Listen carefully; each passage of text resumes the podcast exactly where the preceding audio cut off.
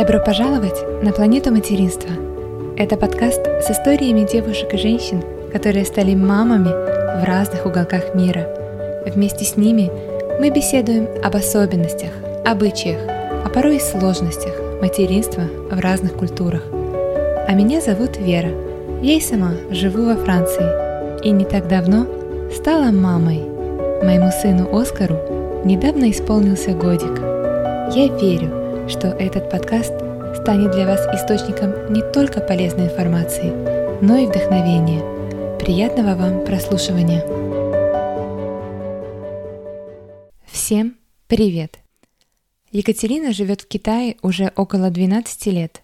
У нее есть две дочки, и она не понаслышке знает, каково это – быть мамой в Китае, стране, известной своей неповторимой и самобытной культурой. И вот сегодня Катя у меня в гостях, и в этом интервью она делится со мной и с вами многогранностью и порой неоднозначностью китайского материнства. Катя рассказывает, как проходили ее роды. Одни в Гонконге, другие в самом Китае, и с какими сложностями она столкнулась. Кстати, обе территории известны своими высокими показателями Кесарева. Из нашей беседы вы также узнаете, как китаянки относятся к грудному вскармливанию, что такое юэдзи и почему этот период так важен после родов. И напоследок вы услышите, как в Китае принято растить детей. Я желаю вам приятного прослушивания. Екатерина, здравствуй. Спасибо большое тебе за возможность с тобой пообщаться на тему материнства в Китае. Спасибо, что написала мне и позвала на подкаст пообщаться с тобой.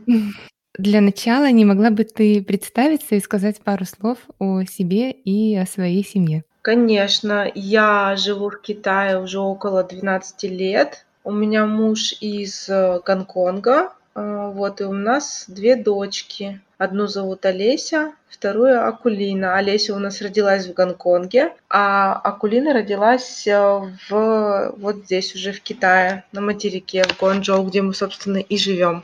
Не могла бы ты рассказать, как вообще проходили твои беременности? Одна в Гонконге, другая в Китае. И какие особенности ведения беременности ты отметила для себя? Ой, мне вообще понравилось на самом деле, потому что врачи, э, ну, мне, конечно, сложно судить, я э, сужу по словам моих подруг, которые были беременны в России. В, моих, в моем представлении в России всегда пугают весом э, не, или недобором каким-то, или витаминами, или еще чем-то. Здесь тебе никто ничего не говорит. Здесь все, все говорят, все замечательно, прекрасно, даже если это абсолютно не так. Вот у меня у подруги было маловодие, ей врач вообще ничего не сказал, просто сказал, пейте больше воды. И отпустил. То есть он не дал ей повод для беспокойства, никаких таблеток, лишнего ничего не прописывают. Здесь просто каждый месяц приходишь на обследование, вот и все. Разве что УЗИ, по-моему, каждый раз нужно делать. Не знаю, как в России, по-моему, не надо так часто. Вот. А в Гонконге я не вела беременность, я приехала туда уже на последних сроках. Вот там мы узнали пол ребенка. Э, в Китае не говорят пол ребенка врачи, это запрещено на законодательном уровне. Здесь есть какие-то бесстрашные врачи, которые на дому принимают за определенную плату, но здесь до сих пор э, популярны различные календари, там сколько тебе лет, что-то еще там какие-то параметры, они вот так высчитывают китайцы, но врачи не имеют права говорить никаким семейным парам, даже если вы пара полностью иностранная, все равно в Китае не скажут. Это запрещено на законодательном уровне. Даже если ты попробуешь сказать, э, как я спрашивала, какую одежду покупать, цвет одежды, на кого похож, на маму или на папу, никакими намеками врачи не поддаются на эти уловки и не говорят пол. Вот мне понравилось единственное, что действительно врач с тобой практически не разговаривает на тему беременности, он разговаривает с тобой на отвлеченные темы, на какие-то, насколько ты ждешь ребенка, насколько ты хочешь детей, там что-то такое. Я помню, меня поразило, когда мы пришли просто проверить э, первую беременность, э, я сделала тест, пришла к врачу, у них такой поток э, в Китае, их же много людей. И я прихожу, говорю, вот вот у меня э, анализ крови, мне нужно знать, беременна я или нет. Мне ничего не сказали, мне только задали вопрос, оставлять будешь или нет. То есть тема абортов здесь, видимо, на, на постоянной основе это нормально прийти и сказать, нет, я не хочу. Потому что мне первый самый вопрос был, я подала справку, ну, анализы, результаты. И он мне говорит, оставляешь или нет? Я была в шоке на самом деле, потому что для меня это было очень странно от врача такое услышать. И вообще до какого срока можно делать аборт в Китае? Я, кстати, не знаю. Я знаю, что были раньше, когда был закон один, одна семья, один ребенок, тогда аборты делали вообще на любом сроке. Там вплоть до чуть ли не завтра уже рожать, а все равно делали... А, ну, это было очень давно, непродолжительное время, несколько лет назад а, несколько случаев были такие, а сейчас, ну, я не вдавалась в подробности, на самом деле, до какого срока. Наверное, как и везде, во всех странах, собственно, здесь хорошая медицина. Они никакие не варвары, поэтому я думаю, так же, как у всех. А вообще много ли было анализов в течение беременности, проверок? Нет, не могу сказать, что много. Мне кажется, стандартно, как, как везде. Просто, ну, а, обычно вес, давление, УЗИ. Я не помню. Это в частных клиниках. Это еще смотря какую, куда ты ходишь. Если ты ходишь э, в государственную клинику, я ходила в частные клиники. Ну и там действительно, там много выписывают, э, не то чтобы анализов, там выписывают очень много дополнительных каких-то витамин, еще что-то. Mm-hmm. Но это, это понятно, это чтобы потратить деньги. Но мы туда ходили не потому, что это частная клиника, а просто потому, что там не было людей. А в Китае очень много людей в э, государственных клиниках, и ради простого осмотра, у разговора у врача не хотелось тратить много времени, поэтому мы ходили в частную. Но потом я поняла, что это действительно финансово невыгодно, потому что они прописывают очень много всего а, ненужного. Мы перестали, мы нашли нормальную государственную клинику и ходили уже туда. Существует какая-то подготовка к родам? Именно не в э, частных, а в государственных есть. Есть подготовка, но это в достаточно крупных клиниках, не во всех. Есть э, там йога даже для беременных появилась, и курсы по кормлению, э, по кормлению детей есть. Все это есть, конечно. В Гонконге я не нашла, но мы там жили где-то за месяц до родов, поэтому, может быть, я просто не знаю, я туда приехала просто родить, э, так сказать, ради гражданства, вот и все. И вот эта подготовка, она вообще оплачивается самими родителями или какая-то есть э, помощь от государства? В Китае медицина вся платная. То есть, если ты хочешь дополнительную услугу, ты это оплачиваешь э, самостоятельно, любую. У них есть, конечно, страховки, и, но страховка не все покрывает. Она не, не все... Она покрывает какой-то небольшой процент э, там, ведения беременности или роды. А если ты хочешь э, лучше палату, лучше роды, лучше клинику, конечно, ты за все это будешь платить отдельно. Но вот если у тебя есть прописка, как у нас полис практически, страховка, то государство, конечно, какую-то часть возмещает. Это, ну, это большая часть э, расходов, но не все. Где-то самые, наверное, обычные роды для китайцев. Давай будем считать по старому курсу, потому что сейчас курс скачет. Если будем считать по старому нормальному курсу 1 к 10, то э, роды в Китае не бесплатные, они будут стоить около... Ну, средняя цена, возьмем 5000 юаней для, для китайцев. Это где-то 50 тысяч рублей. Но это я беру крупный город, это я беру нормальную клинику, вот где-то 4 5 тысяч юаней для китайцев. И mm-hmm. какую-то большую часть возместит государство. Но это 40 50 тысяч рублей. Это вот по старому курсу, если брать тот, который был до всех событий. Из того, что ты сказала, я понимаю, что домашние роды – это большая редкость в Китае, да? Здесь даже, мне кажется, наверное, на законодательном уровне это запрещено. Здесь запрещено семейное образование, например. Поэтому я думаю, что домашние роды тоже запрещены. Но я, я не встречала в Китае. Я знаю, что русские, ну я не, не буду говорить за всех экспатов, русские экспаты здесь приходят со своими требованиями в больницу. А, там, не знаю, тишина, покой, не кричать, не знаю, не давить на живот. Э, здесь по, по интернету гуляет большой список э, того, как это сказать на китайском, как это все подписать со врачами, там, не ставить прививки.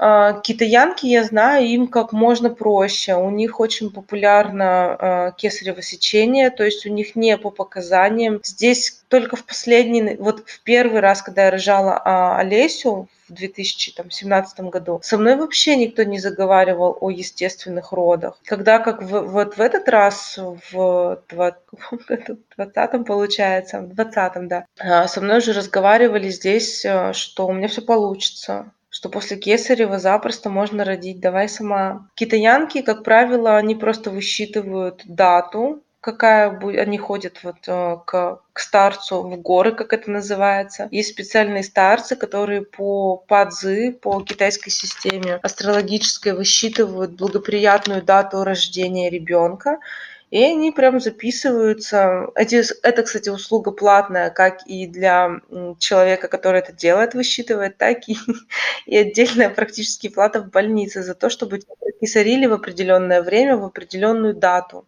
Интересно, очень необычно. Да, то есть здесь это вообще абсолютно нормально сказать доктору, что ты даже не будешь пытаться, и никто тебя не будет уговаривать, в принципе. И все пойдут на... Это, это нормально. То есть мне кажется, что если ты хочешь рожать кесарево сечением, то нужно ехать в Китай. У них тут так рука набита, что сделают и красиво, и шва будет не видно, и безболезненно, и быстро на ноги поставят. Заметила ли ты какую-то разницу между подходом к родам в Гонконге и в самом Китае? Да, мне в Китае больше понравилось. Я бы даже не хотела возвращаться в Гонконг, хотя сейчас из-за всей этой ситуации у нас у младшей, у Акулины нет э, никакого гражданства, паспорта, ничего. То есть э, она должна была родиться в Гонконге обязательно. Но даже если сейчас с документами у нас проблема, я очень рада, что получилось родить в Китае, потому что в Гонконге как-то а, я даже не знаю, как это назвать.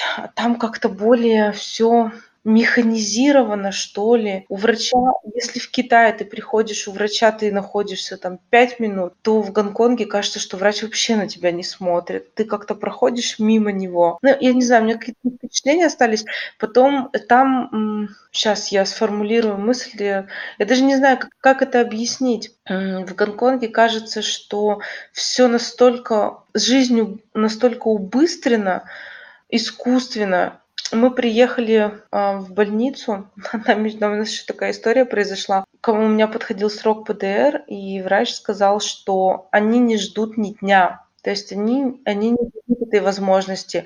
У них там риски какие-то прописаны, что-то еще, врач несет ответственность. То есть вот у меня там ПДР стоял на 28 апреля, он мне сказал, если до 28 никак, то мы э, точно будем делать кесарево. И он мне сказал такую фразу, только не... Вы на этой неделе, говорит, выбирай день. Вот это было в понедельник, он говорит, выбирай день на этой неделе, когда бы ты хотела приехать ко мне а, родить ребенка.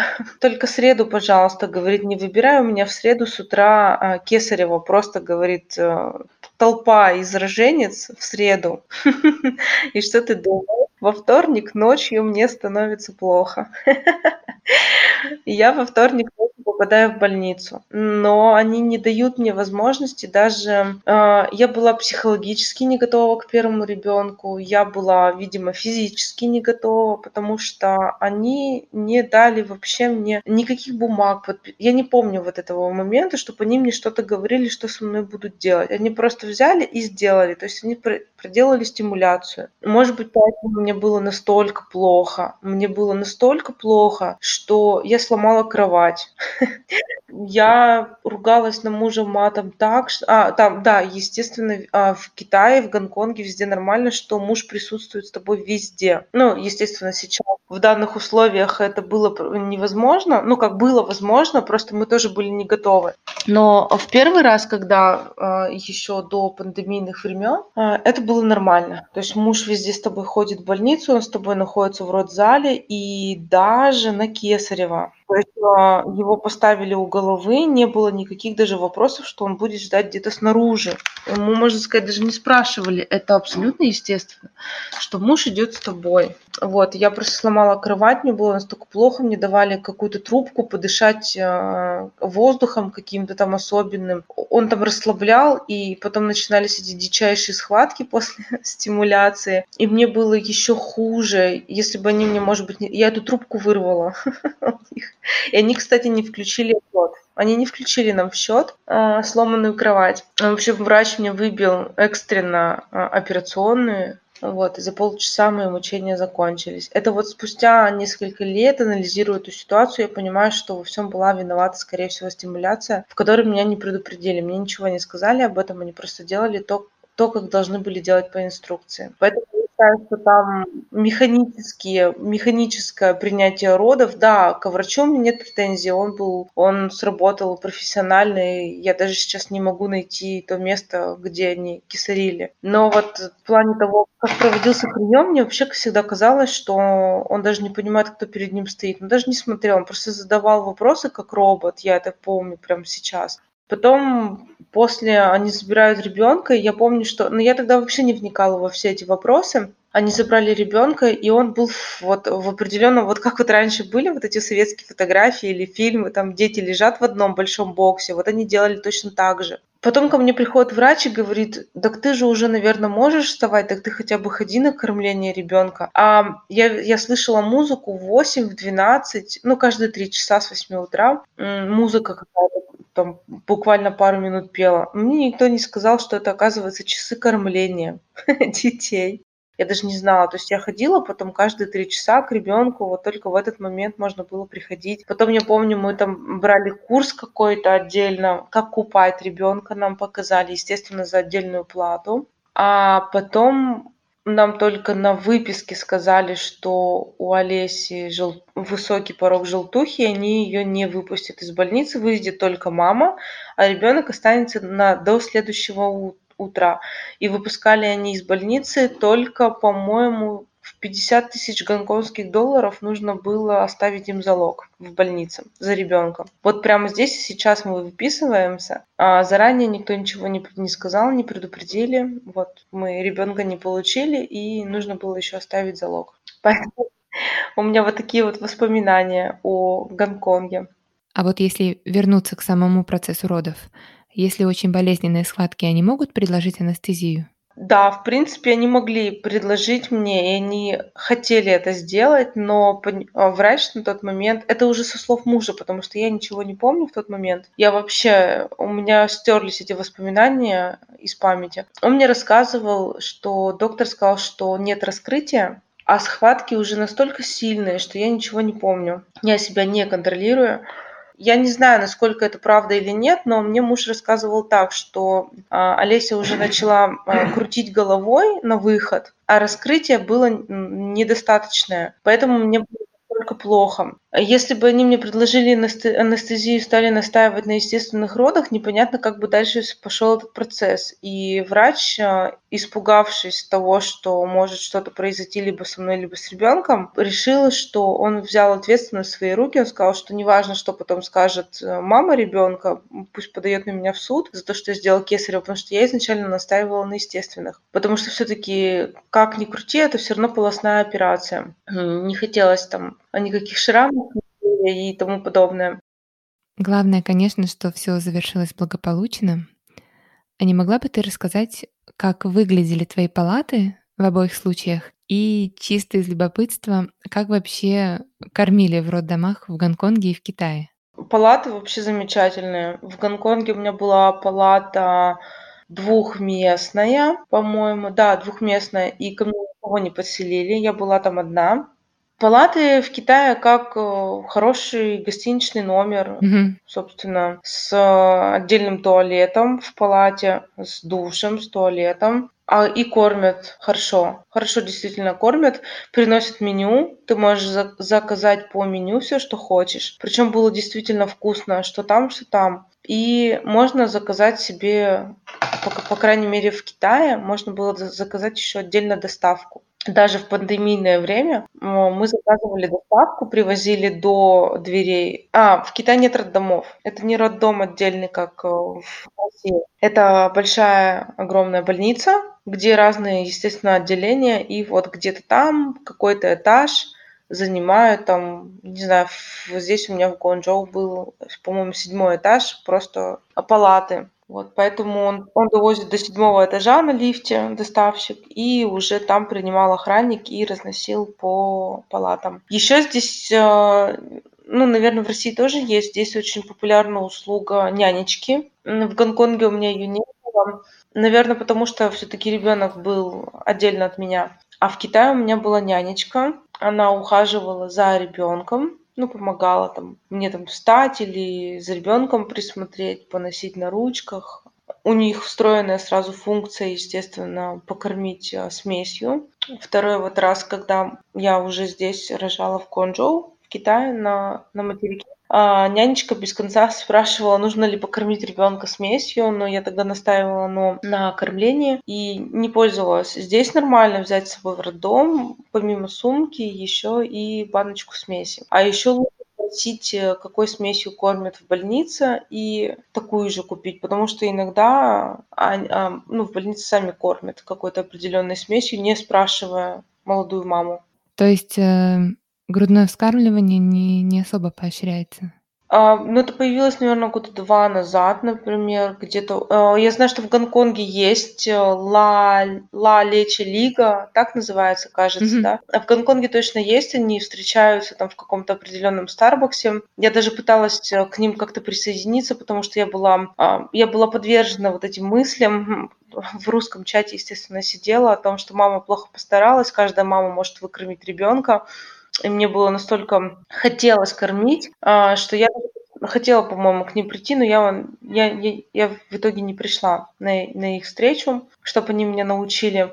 В Гонконге, кстати, да, а, про... Нет, мне там не показывали, мне здесь показывали. А, нет, в Гонконге, да, в Гонконге учили прикладывать к груди, в Гонконге точно. Учили прикладывать к груди, но почему-то именно у меня не получилось а, с, с Несколько врачей подходили ко мне, несколько нянечек, но а, Олеся так и не взяла грудь вообще. Они даже посоветовали какие-то ну, специальные насадки, которые мы быстренько сходили купили, но такими насадками не просто вообще никак. Поэтому, ну вот как-то в Гонконге, я помню, ну вот есть вот эта лига, но чтобы везде там висели плакаты в поддержку не было, и в Китае, и в Гонконге, то вот последние пару лет, наверное, везде висят э, социальные плакаты, социальная реклама о том, что кормление это очень важно, а, о том, что это э, будущее здоровье ребенка, ну, как, как у всех. То есть только в последнее время, да, это появилось?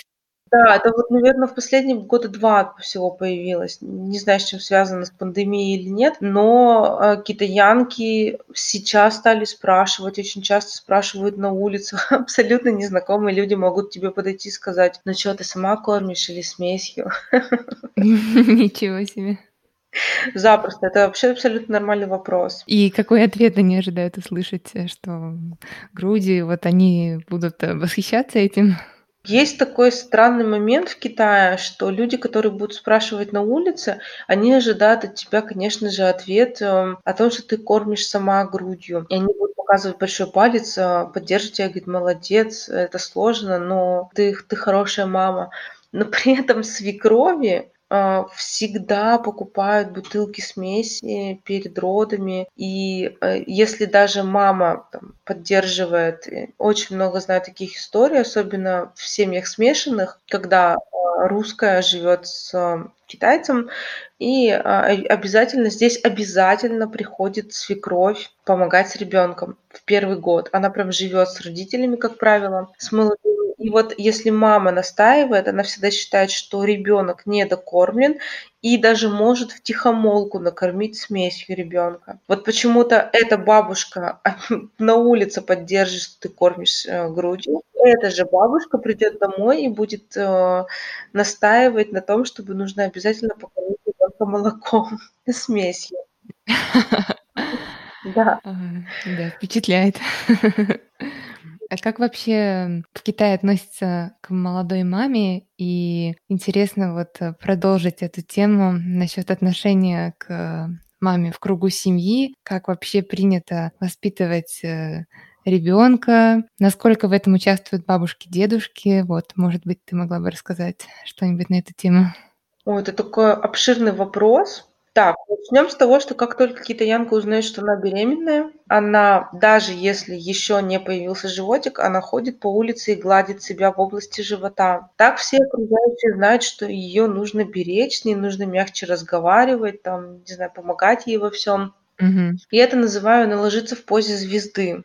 Ее начинают закармливать. А, китайцы помешаны на здоровой пище. А, как ни крути, как бы ни казалось, что у китайцев очень много снеков, там жирная пища, соевый соус, но при этом они знают все свойства продуктов. А, у них они делятся на горячий и холодный. Даже если огурец это холодный продукт, на самом деле он для китайцев горячий продукт, потому что он вызывает в организме жар. И вот, например, вот такие вот горячие продукты на ранних сроках беременности есть нельзя. Но потом на втором триместре, наоборот, горячие продукты нужно поддержать, чтобы там согреть ребенка. Вот у них такая вот идеология, они в это верят. Естественно, там мороженое есть нельзя, ребеночек замерзнет. Э, на первом, в первом триместре нужно обязательно есть там грейпфруты. В общем, и, и кстати, у них есть очень много приложений, э, которые называются по типу «можно или нельзя есть». И вот ты забиваешь, что можно есть в первом триместре, а вот это вот уже можно во втором. И они четко следуют. Причем они едят очень много продуктов, где много коллагена. Они на, на, наседают на а, свинину. И очень часто этим всем занимаются мужья. Они контролируют рацион, они берегут будущую маму. Ну, естественно, там подключается уже свекровь. У них есть определенные продукты для беременных. Это очень много морепродуктов, очень а, разные странные морепродукты, которые там морской огурец называется. Это как червяк, только с лапками, такой страшненький. Они закармливают а, беременных различными полезными продуктами. Я говорю, что в Китае, в принципе, никто ни, ничего не скажет про вес для беременных. Естественно, здесь ничем нельзя заниматься. Когда я спрашивала, можно ли каким-то спортом, что-то еще, на меня смотрели, вы что, вы беременная? Вы должны лежать. И вот они ложатся в позе звезды и едят вот эту вот свинину пожирнее, ушки свиные, вот эти вот супы какие-то, супы там варят. Э. И при этом сами китаянки много набирают веса да, за беременность? Да, или? кстати. Mm-hmm. Но, правда, после того, как они родили, они уже на второй-третий день, выходя из э, роддома, они, собственно, выглядят как и не рожавшие. Не понимаю этот феномен. Да, и вот э, как только ребенок появился на свет, можно начать с вопроса, какой отпуск предоставляется маме, если она работала, допустим, и потом как принято э, за ним ухаживать, остается ли мама с ним дома или его отдают в ясли или подключается ли свекровь? О, это самая, наверное, интересная тема, самый интересный вопрос, потому что в Китае есть такое понятие, как юэцзы называется на китайском. Это как сидеть дома месяц, а пострадовой отдых, если брать, ну, переводить на русский, адаптировать. Это обязательно для а, любой роженицы в Китае. Здесь есть даже целые центры, а, куда китаянки охотно идут. Сейчас я расскажу, что это такое, но сначала мне нужно немножко углубиться в историю, потому что понимание китайской культуры неотрывно следует из исторических событий. Ну, наверное, как и везде. Потому что в Китае раньше, естественно, а, мылись в реке, которая была, ну как, все города строились вокруг рек. И зубы чистили в реке, например, мылись там же, соответственно, стирали белье. Это я к чему? К тому, что роженицы после того, как родили ребенка, естественно, шли мыться и могли заразиться чем-либо, потому что, ну, ну понятно, в общем, почему в грязной воде поэтому отсюда пошло, пошла традиция не мыться после родов и не чистить зубы.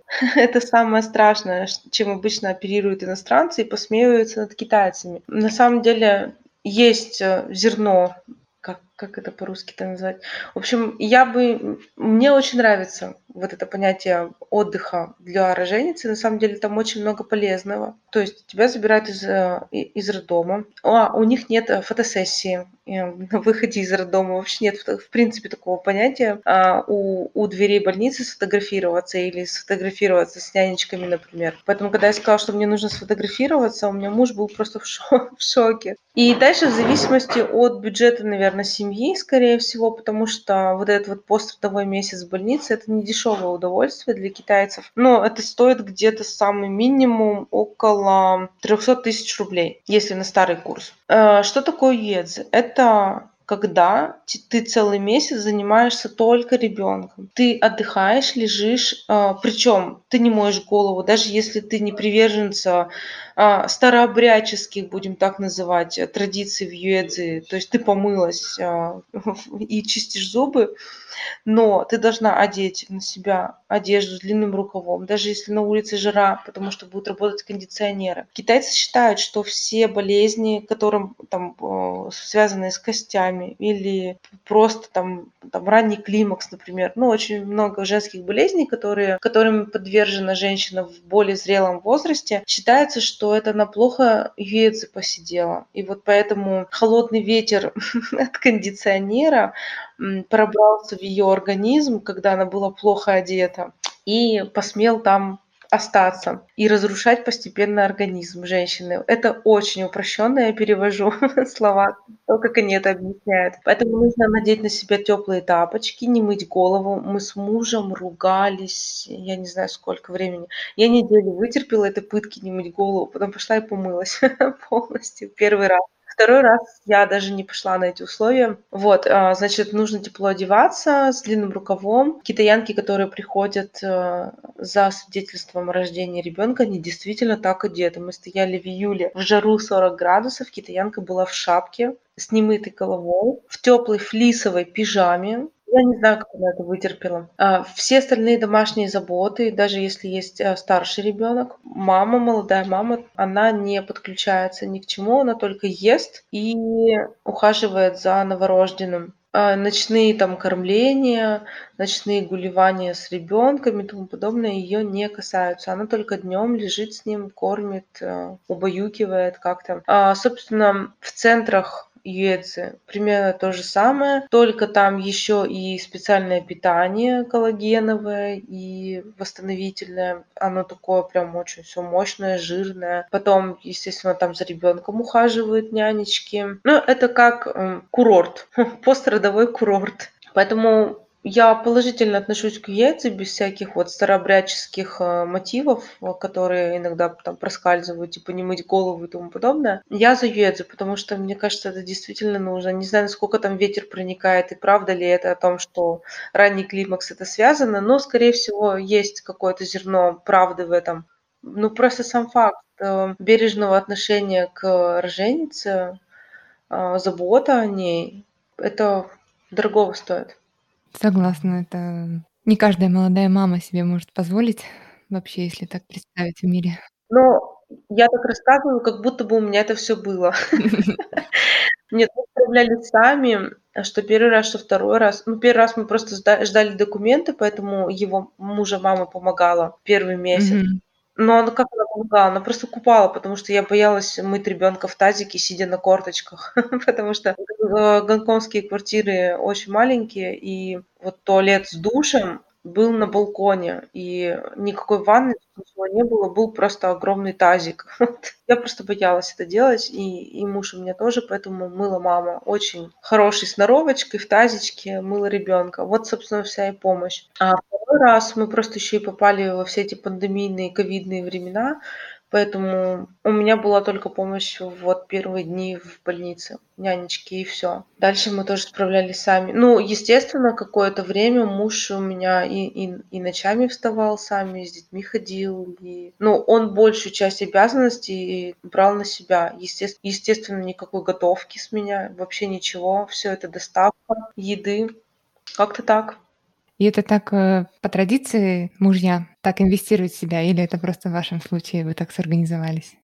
я бы не хотела говорить, что все китайцы такие, естественно, но давай будем брать так, что это принято. Ну, я плюс живу на юге, но на севере, просто север Китая и юг Китая – это как две разные страны. Они друг друга ненавидят, а не принимают, э, и у них абсолютно можно сказать, разный уклад жизни, но абсолютно, наверное, любой китайский мужчина, любой китайский папа, он вовлечен в семью, он вовлечен в детей. Может быть, это не будет так, как на юге, как здесь, что э, китайские мужчины, китайские папы, они и берегут жены, и ухаживают за детьми, и для них это нормально, здесь никто не делит обязанности на мужские и женские.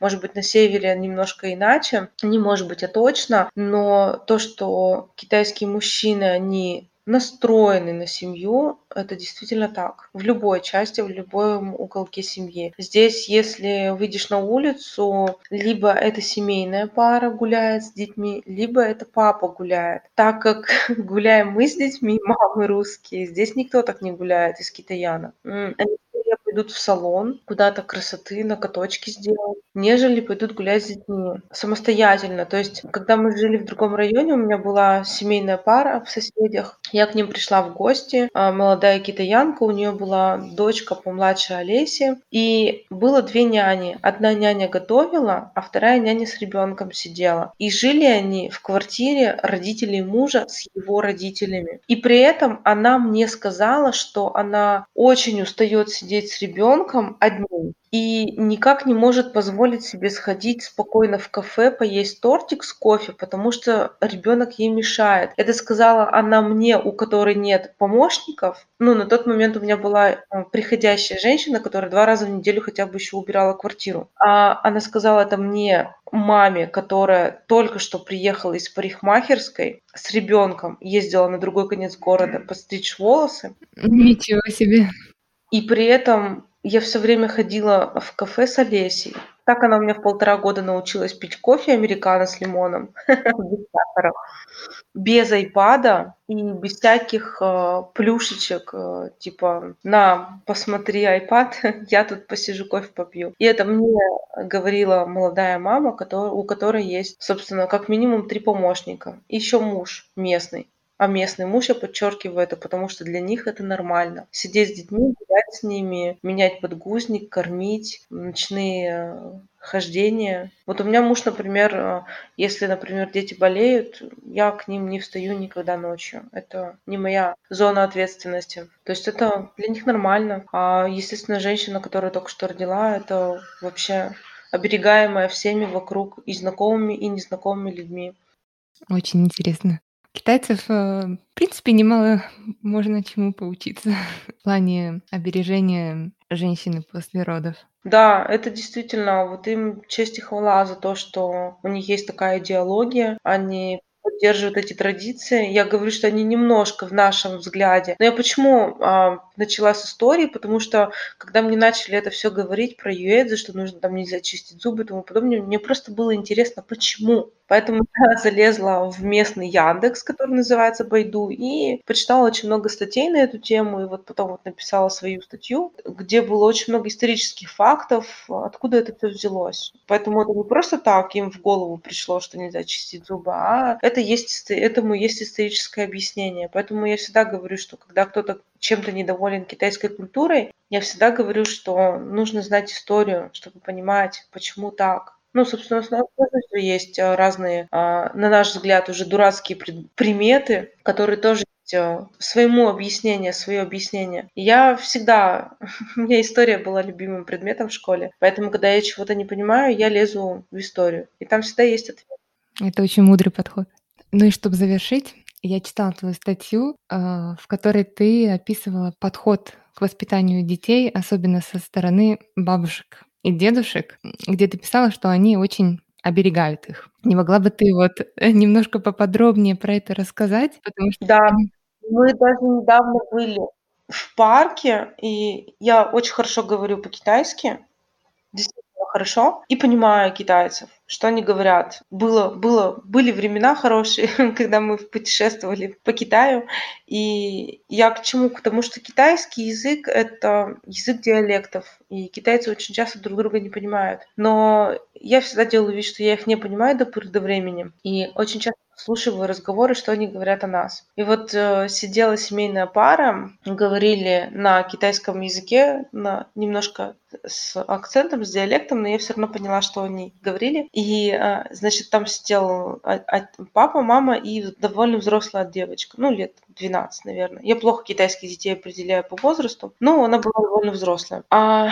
а у меня две маленькие а, девочки. Одной будет в июле два года, а второй через пару недель будет пять лет. И мы с ними бегали, играли, там ну, игра была очень активная. И папа говорил своей дочке, посмотри, какое разное у нас воспитание. Наши бабушки и дедушки, и мы в том числе бегаем, что называется, у нас соломку подстелить. А, соломку стелим детям, чтобы он упал на мягкое не даем им там бегать, ползать. Посмотри, как европейцы воспитывают своих детей. Смотри, мама там. А у меня Акулина просто э, младшенькая ушла, мы приехали на велосипеде с тележкой, и сзади тележка. Она ушла туда, сама села, как бы звать нас, что ей надоела игра, и она уже хочет дальше на велосипеде кататься. И его настолько это поразило, что я не побежала за младшей. А она сама туда залезла, в эту тележку, сама открыла дверцу. И он вот давай рассказывать, что мы все сделаем за детей и стелим им соломку, чтобы им было мягко падать, и чтобы они вообще не падали, придерживаем их. Когда как европейцы дают свободу. И он очень долго ушел в китайскую культуру,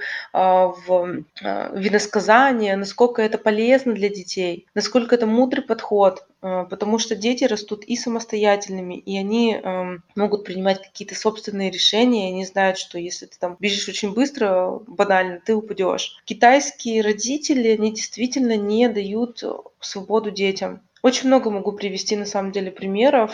Э, у них просто с самого рождения идет акцент на умственное развитие, у них вот бзык на английский язык, что они должны обязательно его выучить. И поэтому, когда ребенок рождается, э, ничего не понимающая бабушка, которая, скорее всего, даже собственные иероглифы читать не умеет, она включает э, песенки на английском языке ребенку. И вот идет с ними этот малыш, которому нет еще и там э, двух месяцев, трех, слушает песенки, которые он вообще не понимает, и бабушка тоже, собственно.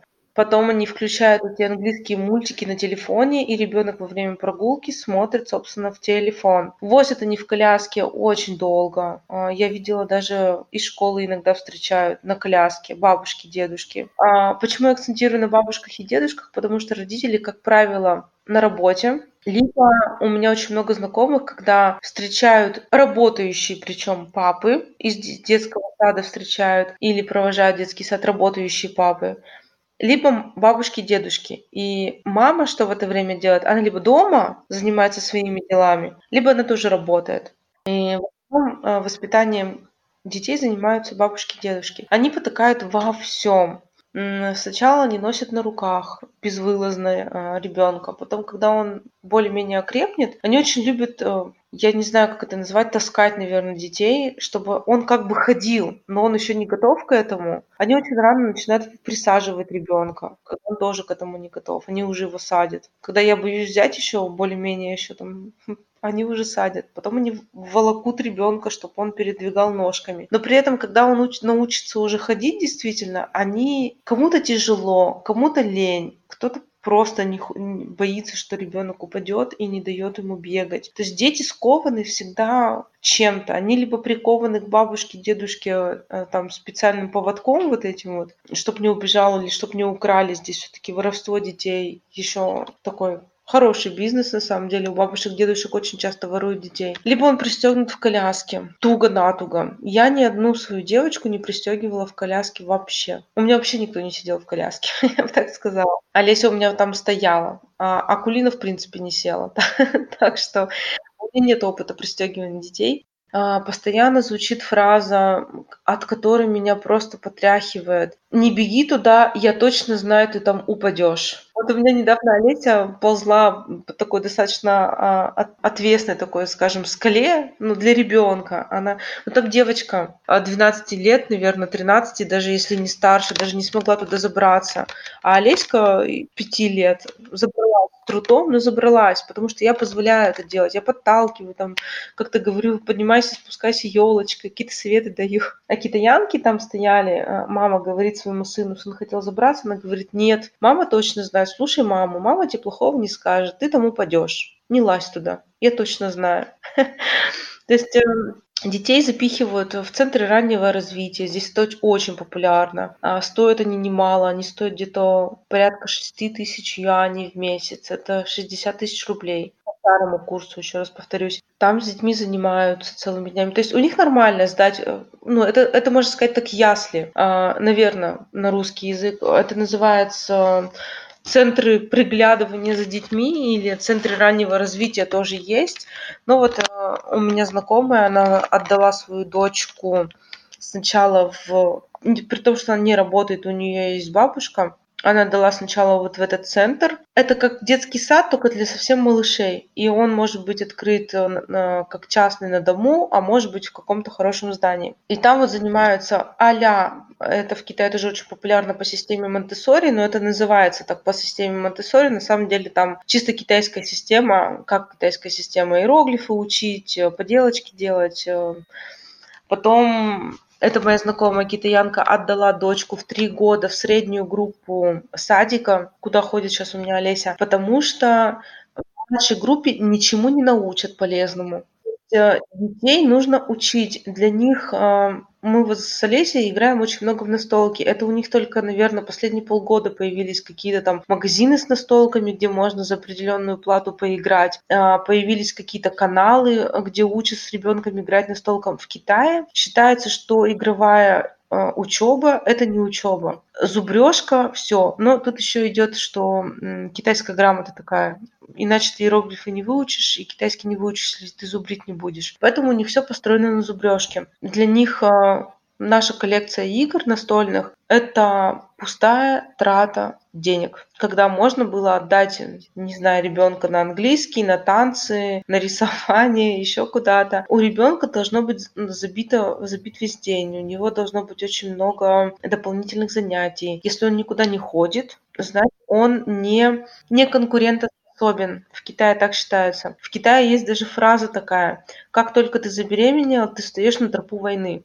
Сначала ты бьешься за лучшую палату, за хорошую палату, за хорошее место в палате. Потом ты бьешься за детский сад. Ну, это, наверное, стандартная история, как везде. Вот, поэтому у них вот эта вот конкуренция, она в крови, потому что их много. У них впереди школа, где после школы нужно сдать э, по типу нашего ЕГЭ, только это еще сложнее экзамен. И поэтому у них э, воспитание детей, оно заточено только под учебу. У них как-то нет такого, чтобы поговорить с ребенком, вот просто с ним погулять. Я только вот, не знаю, наверное, в пандемию появилась, когда все засиделись дома, э, стали выходить в парки, просто гулять с детьми. Поэтому, когда я жалуюсь нашим мужикам на какие-то проблемы, что я не могу там где-то пройти с ребенком, мне там неудобно, ну, банально, когда совсем маленькие были, все равно у меня была коляска, что там столбики узко поставлены. Я говорю, вы гуляете с детьми, и они на меня смотрят, они не понимают, в чем суть вопроса. Потому что то, как мы гуляем с детьми, они не гуляют. Они вот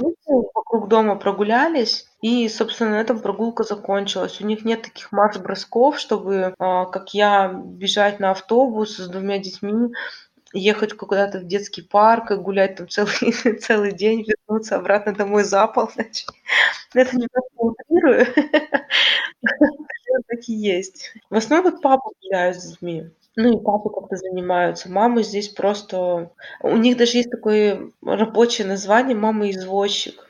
Мама здесь просто возит по, по детским садам, школам, развозит, по кружкам, секциям, а что там дальше, нравится, не нравится, нет, ты, ты должен быть конкурентоспособен. Ну, естественно, что ты получил сегодня, как, какой иероглиф выучил, самый стандартный вопрос. Угу. Я же называла свою статью, да, наверное, про которую мы и начали говорить, утиное детство, потому что они запихивают просто знания в уточку, она так набивается, набивается, набивается, а, собственно, что там остается дальше, никто не знает. Просто главное, чтобы выучил, вот у нас, например, в детском саду вот дети, которым 4-5 лет, а, уже хорошо читают иероглифы. У нас сейчас там есть, а, проходит какой-то марафон чтения книг каждый день. И они действительно читают сколько-то там предложений из этой книги. Я не могу хвастаться такими умениями у Алексея. Ну, у вас есть другие моменты, которыми вы можете похвастаться. Да, я думаю, что этого, этого пока достаточно. У меня свой подход, у них свой подход, и он мне очень близок. Катя, спасибо тебе большое за эту беседу. Я узнала невероятно много всего нового и уверена, что слушатели подкаста тоже. Я обязательно укажу ссылки на твой блог и на твой инстаграм, чтобы желающие могли зайти к тебе и узнать еще больше о китайском материнстве и китайской культуре в целом. Спасибо тебе. И тебе спасибо, Вера. Мне было очень приятно с тобой пообщаться. Надеюсь, это была наша не последняя встреча, не первая и не последняя. Я уверена, потому что о китайском материнстве, о китайской культуре можно говорить очень много, и всегда мы будем узнавать что-то новое и удивительное. Спасибо, что слушали этот подкаст. Я уверена, что это интервью не оставило вас равнодушными. Как всегда, все полезные ссылки вы можете найти в описании эпизода. И я напоминаю вам, что если вам нравится этот подкаст, то не забудьте поставить ему много звездочек на вашей платформе прослушивания. До скорого в следующем эпизоде!